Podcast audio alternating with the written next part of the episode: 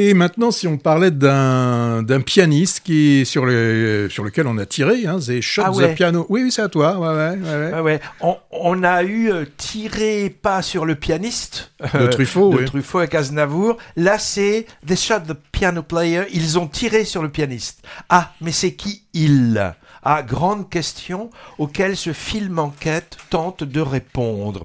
Alors, des dessins animés art et essai pour adultes ou disons grands ados et adultes, arrivent de plus en plus souvent sur les écrans de cinéma, souvent avec bonheur. L'animation est un genre cinématographique qui n'hésite pas maintenant à aborder des thématiques pas forcément légères et enfantines, et souvent à teneur historico-politique ou sociale. Alors quelques exemples marquants.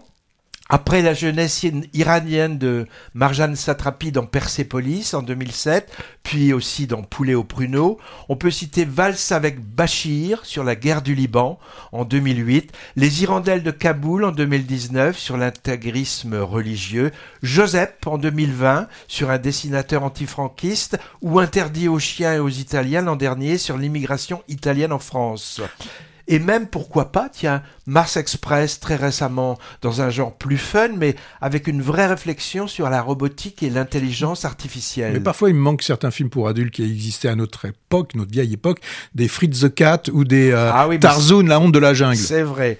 Euh, alors, They Shot the Piano Player entre dans cette catégorie avec la musique comme argument. C'est un film d'animation musicale qui célèbre le jazz et la bossa nova à travers l'enquête menée par un journaliste new-yorkais sur la disparition d'un pianiste brésilien virtuose qui s'appelle Francisco Tenorio.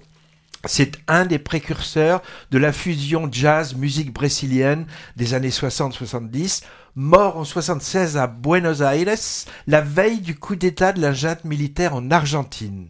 Alors, via le commentaire d'un narrateur, façon détective privé, ça évoque un peu un film noir, et par de nombreux témoignages réels mis en images, le film évoque donc cette période éphémère de, liberté créatrice de ces années 60-70, à un tournant de l'histoire de l'Amérique latine, juste avant que ce continent ne sombre dans les régimes totalitaires. Documentaire historique, donc, qui, qui nous fait voyager dans le temps, et dans l'espace, New York, Rio, Buenos Aires, euh, sous la forme de fiction animée, avec suspense, bon, moi j'ai trouvé un peu compliqué à suivre quand même, hein, et musique à gogo. Le film s'appuie souvent sur les voix originales des protagonistes du récit, par exemple bah, les, les grandes pointures de la musique brésilienne, euh, Gilberto Gil, Chico Buarque, Nilton Nascimento.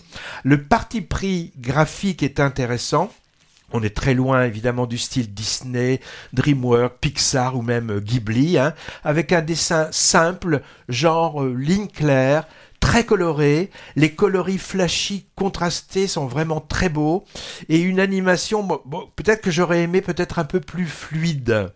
C'est le second film d'animation d'un duo d'artistes espagnols. Euh, il s'appelle Javier Mariscal et Fernando Trueba, euh, après un certain Chico et Rita en 2010 que j'ai pas vu.